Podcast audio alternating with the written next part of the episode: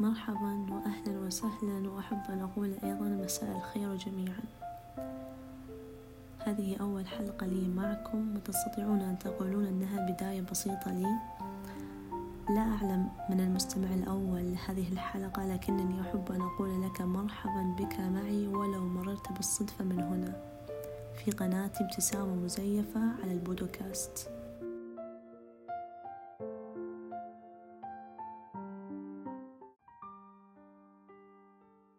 الحزن يشبه الخمر بعد تعاطيه. يجعلك لا تدرك ما تفعله. فتارة تضحك وتارة تبكي. الفرق الوحيد بينهما أن الحزن يجعلك تشعر بكل جروحك حتى الخدوش الصغيرة منها. بينما الخمر فقد تتعثر وتسقط بقوة وتصطدم بكل ما هو حولك وقد تتحطم عظامك. وقد يصل الأمر أن تجد أحدهم يوجه السلاح نحوك فيطلق عليك فتسقط على الأرض وأنت تبتسم له دون الشعور بنزيف إصابة طلقته على قلبك. فلا تتفاجأ إن كنت حزينا ووجدت نفسك يوما على حافة جبل. فالحزن كالخمر حينما تتجرعه تصبح لا تعرف ماذا تفعل أو ما الذي يجب عليك فعله. ولكن الاختلاف بينهما هو أن الحزن تريد فيها أن تنسى ما يؤلمك وما جعلك هكذا تتألم. تتمنى فيها أن تنسى تنسى كيف لك أن لا تشعر بكل ما يجري معك وأنت لا تريده بكل ما يجري حولك وأنت لا تريد أن تعيشه. تعي وتدرك بكل ما حدث وأوصلك إلى ما أنت عليه من حال لا تريد أن تكونه بينما الخمر يجعلك تضحك هكذا وتبكي دون معرفتك لماذا؟ لا تعي ولا تدرك البتة يجعلك تنسى ما حصل لبعض الوقت يجعلك لا تشعر مهما حدث ومهما سقطت وتعثرت وتأذيت ونزفت فأنت فاقد للوعي.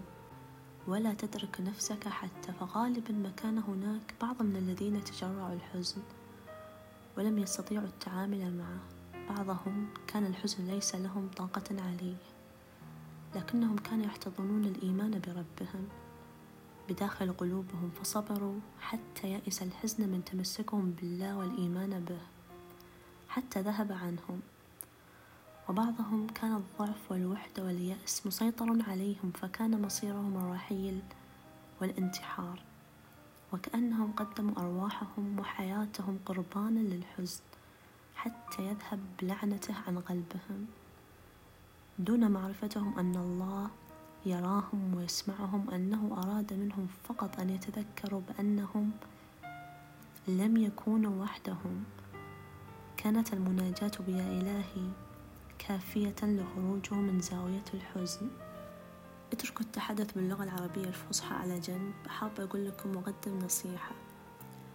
لا تجعل الشخص السلبي يسقيك من سلبيته. لأن أنت أنت محتاجة. أنت محتاج الشخص اللي يطمنك ويطبطب عليك. اللي يشوف حزن عينك ويقول لك ما ضاقت إلا وراح تفرج قريب. مالكم بالطويلة. الفترات والمراحل اللي نمر فيها مؤقتة. هي كانت حزينة ومتعبة أو كانت تاخذ من طاقتك وتحملك فوق ما أنت عليه. استمر ولا تسمح بأن يتم إحباطك. الحذر ثم الحذر بأن تصل إلى مرحلة اليأس.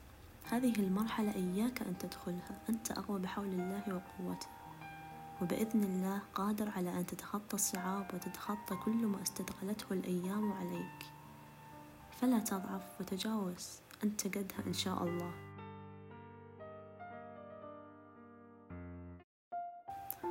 وبس والله.